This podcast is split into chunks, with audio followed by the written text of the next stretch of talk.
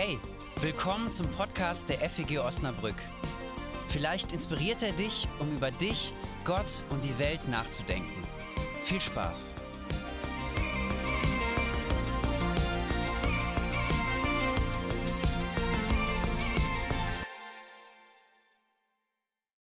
Ja, schön hier bei Ihnen. Und ähm, wir sind äh, nach der guten Planung äh, ein bisschen so aus dem Rahmen geraten, aber dafür war das Gespräch ja auch so interessant. Also vielen Dank. Ähm, es wurde schon gesagt, worum es in der Predigt gehen soll, um das Stichwort Trost. Die Lieder passten schon sehr gut dazu, denn äh, diese Botschaft und diese Gewissheit, Gott ist größer und Gott ist der Größte im Superlativ, ähm, darin gründet aller Trost. Aber das gucken wir uns noch genauer an. Äh, wir hören auf zwei Verse aus dem zweiten Brief des Paulus an die Korinther, 2. Korinther 1, die Verse 3 und 4.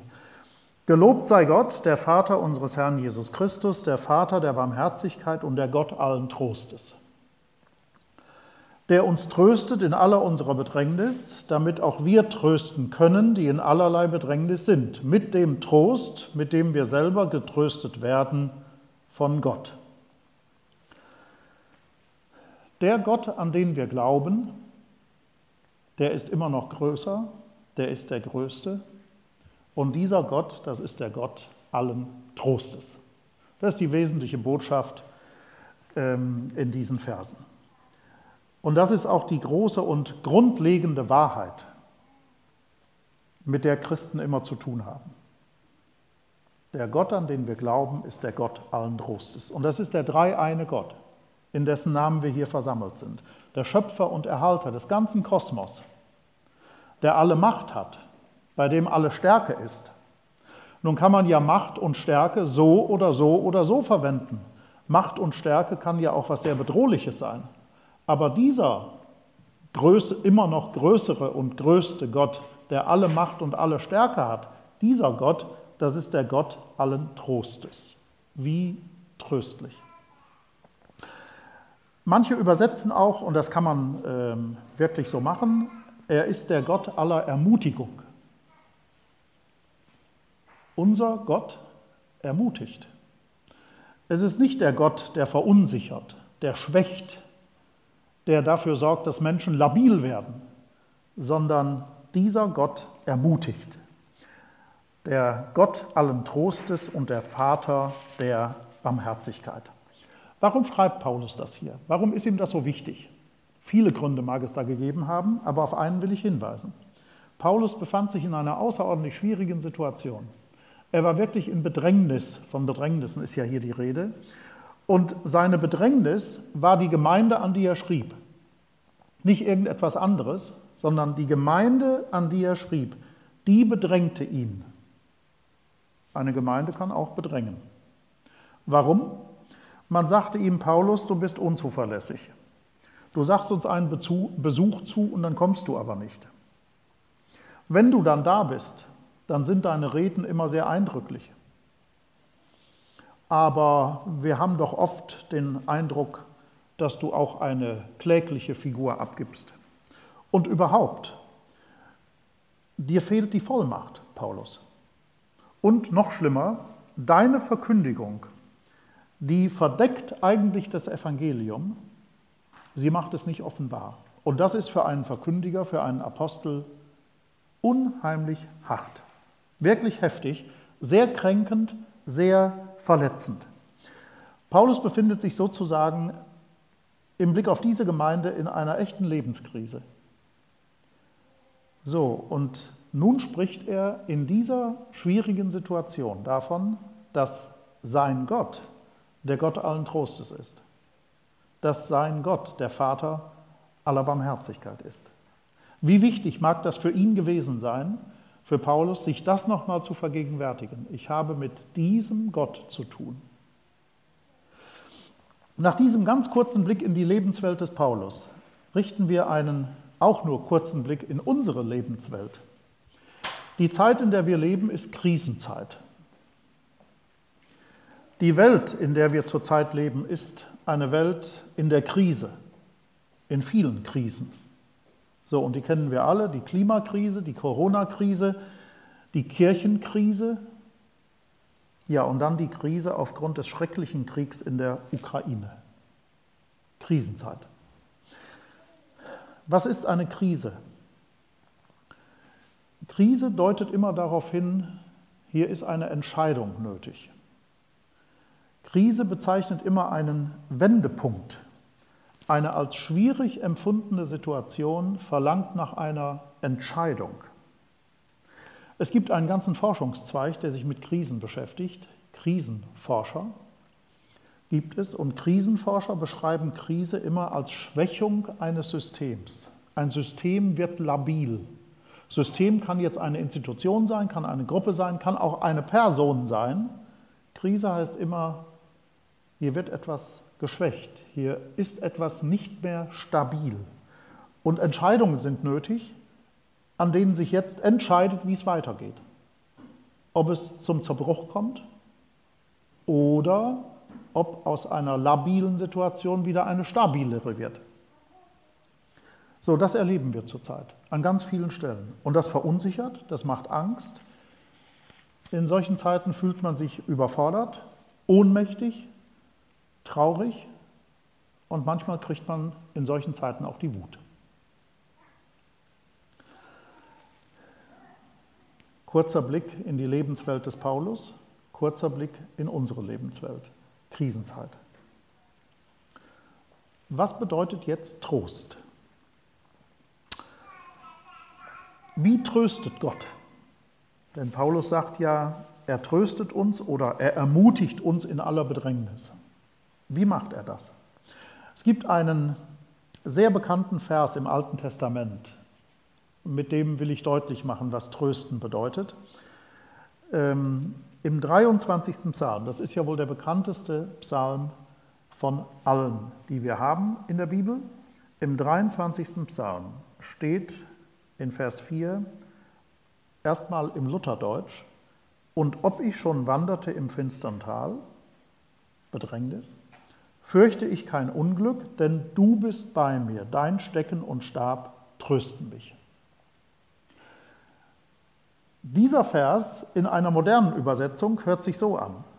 Und wenn ich mal keinen Ausweg sehe, mich die Depression packt, wie eine dunkle Wolke, habe ich dennoch keine Angst. Denn ganz egal, wie verfahren die Situation auch ist, ich vertraue ihm, weil er mich sicher wieder herauszieht.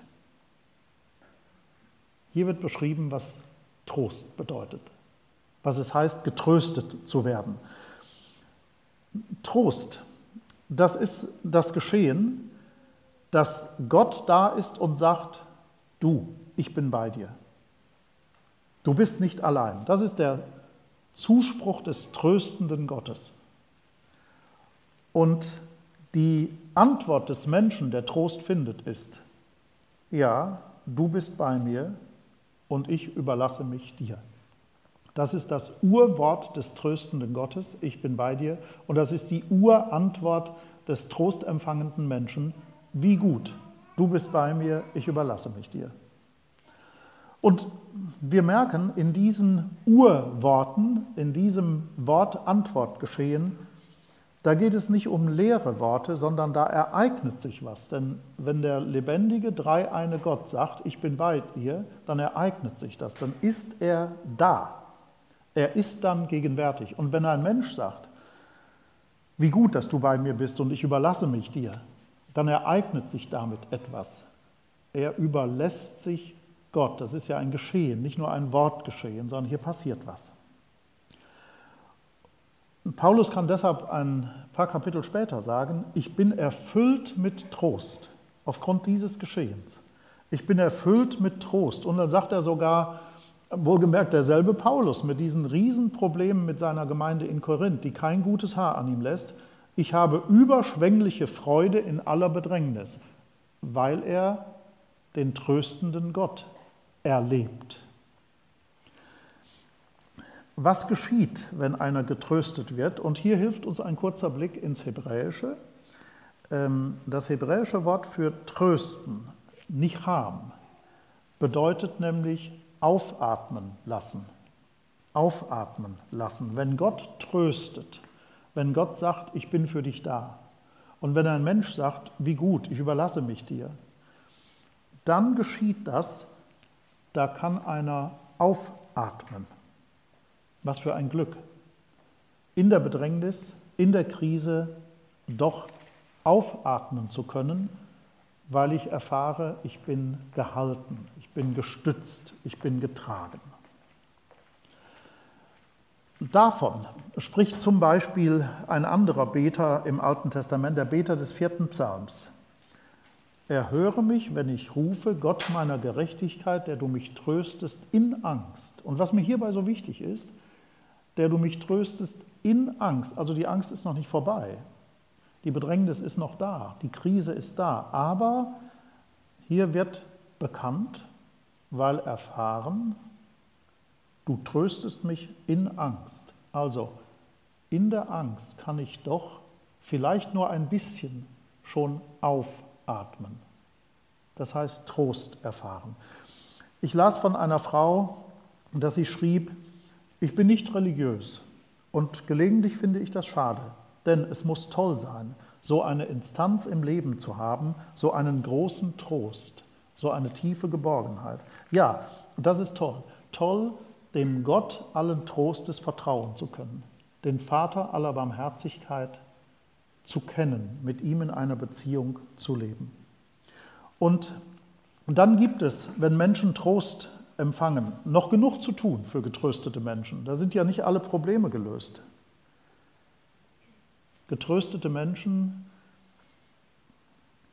erfahren dann, dass sie die Kraft haben, und ich betone nochmal, manchmal nur ein wenig, hier geht es ja nicht um Schwarz-Weiß, um gut oder schlecht, sondern das sind ja Bewegungen, da gibt es viele Nuancen. Aber getröstete Menschen sind herausgefordert, das anzunehmen und zu tragen, was zurzeit unveränderbar zu sein scheint. Aber du, Gott, bist bei mir, auch in dem, womit ich jetzt umgehen muss und was nicht veränderbar zu sein scheint. Und gleichzeitig sind getröstete Menschen dann aber auch in der Lage zu entdecken, was verändert werden kann, was in kleinen Schritten vielleicht verändert werden kann und wieder in der Gewissheit, der Gott allen Trostes ist da. Du bist bei mir. Ich habe gesagt, Nicham, dieses hebräische Wort, bedeutet aufatmen, aufatmen können, aufatmen lassen. Und das weist uns auf etwas hin, das ist typisch und Kennzeichen für getröstete Menschen. Getröstete Menschen sind nicht mehr ganz so in sich verkrümmt. Sie sehen wieder ihre Möglichkeiten, sehen wieder ihre Chancen, sehen, ich kann doch etwas bewirken. Nochmal, vielleicht ein wenig, ein bisschen.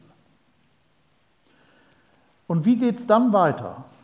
Paulus sagt, wenn wir solchen Trost empfangen, dann empfangen wir den, damit auch wir trösten können solche, die in allerlei Trübsal sind.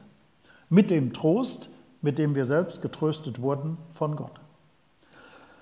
Und wir merken, hier spricht Paulus jetzt von einem Kreislauf des Trostes. Der Gott allen Trostes tröstet und die Getrösteten werden wieder zu Tröstenden. Sie trösten weiter. Und hier entsteht so etwas wie eine Vision nämlich dass Gemeinden,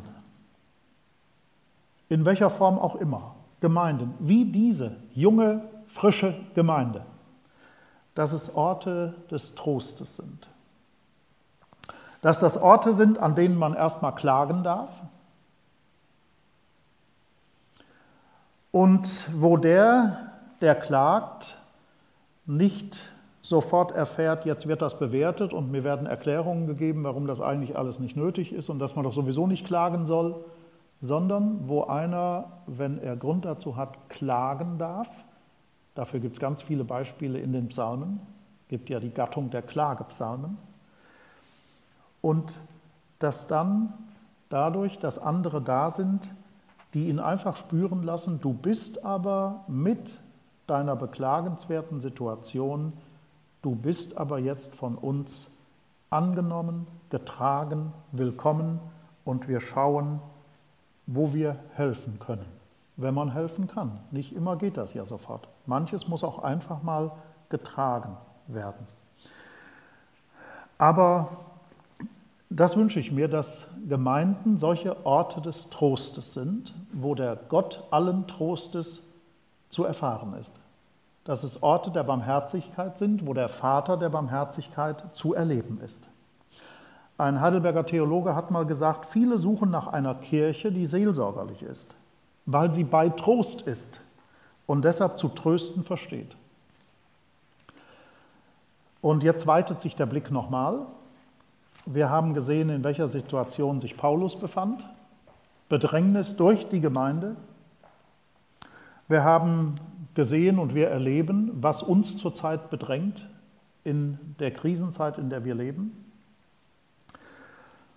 Und jetzt hören wir nochmal auf den Vers 4. Wir sind getröstet, damit auch wir trösten, also ermutigen können, die in Bedrängnis sind, mit dem Trost, mit dem wir selber getröstet werden von Gott. Und darum geht es also jetzt, dass wir wieder zu tröstenden Menschen werden, als Getröstete. Und das beginnt mit etwas ganz Einfachem. Es beginnt nicht sofort damit, dass wir etwas tun, sondern dass wir zunächst wahrnehmen, es gibt ja so viel Tröstliches in unserer Welt. Was gibt es da an Tröstlichem? Ja, zum Beispiel die unendliche Hilfsbereitschaft, die Menschen in unserem Land erfahren haben, als sie die Flutkatastrophe erlebten, als Hab und Gut genommen wurde, als die Wohnung genommen wurde. Welche Welle der Hilfsbereitschaft ging da durch unser Land? Oder jetzt, wie viel Solidarität zeigt sich zurzeit mit den Flüchtenden aus der Ukraine. Wie viel Solidarität zeigt sich aber auch in ganz verschiedenen Zeichen, in Demonstrationen zum Beispiel, zeigt sich mit den Menschen in der Ukraine. Gerda Hasselfeld, die Präsidentin des Deutschen Roten Kreuzes, die hat nach der Flutkatastrophe gesagt, es hat sich gezeigt, wir sind kein Volk von Egoisten. Das muss man auch mal sehen. Wie viel Tröstliches, Tröstendes gibt es in unserer Welt? Das ist das Erste. Und dann, wie können wir trösten? Und hier erinnere ich an Dietrich Bonhoeffer. Der hat gesagt, die Aufgabe von Christinnen und Christen, die Aufgabe der christlichen Kirchen besteht in dreierlei. Im Beten, im Tun des Gerechten im Tun des Gerechten und im Warten auf Gottes Zeit. Wir lösen ja nicht alle Probleme, auch als Getröstete nicht. Und wenn wir wieder trösten, dann lösen wir ja nicht alle Probleme. Deshalb als das dritte beten, tun des Gerechten im Warten auf Gottes Zeit. Und unter diesem Warten verstand Bonhoeffer ein tätiges Warten. Die christliche Kirche, so hat er gesagt, wartet, indem sie arbeitet. Wofür? Für Frieden, für Gerechtigkeit, für Bewahrung der Schöpfung und für Frieden, das hat ja hier einen besonderen Klang. In der Friedensstadt Osnabrück, in der Friedenskirche. Und der Friede Gottes, der höher ist als alle menschliche Vernunft, der bewahre uns, unsere Herzen, unsere Sinne, unser Denken in Christus Jesus, unserem Herrn. Amen.